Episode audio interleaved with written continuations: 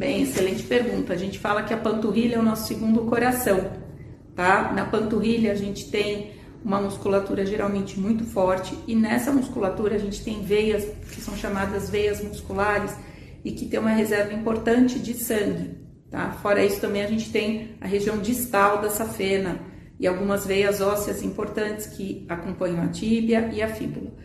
Quando a panturrilha fica muito tempo para baixo, eu tenho muitas vezes dificuldade desse sangue voltar e pode o que? Aumentar o risco de varizes, aumentar o risco de trombose, de inchaço, de feridas, de pernas dormentes. Então, a panturrilha é importante.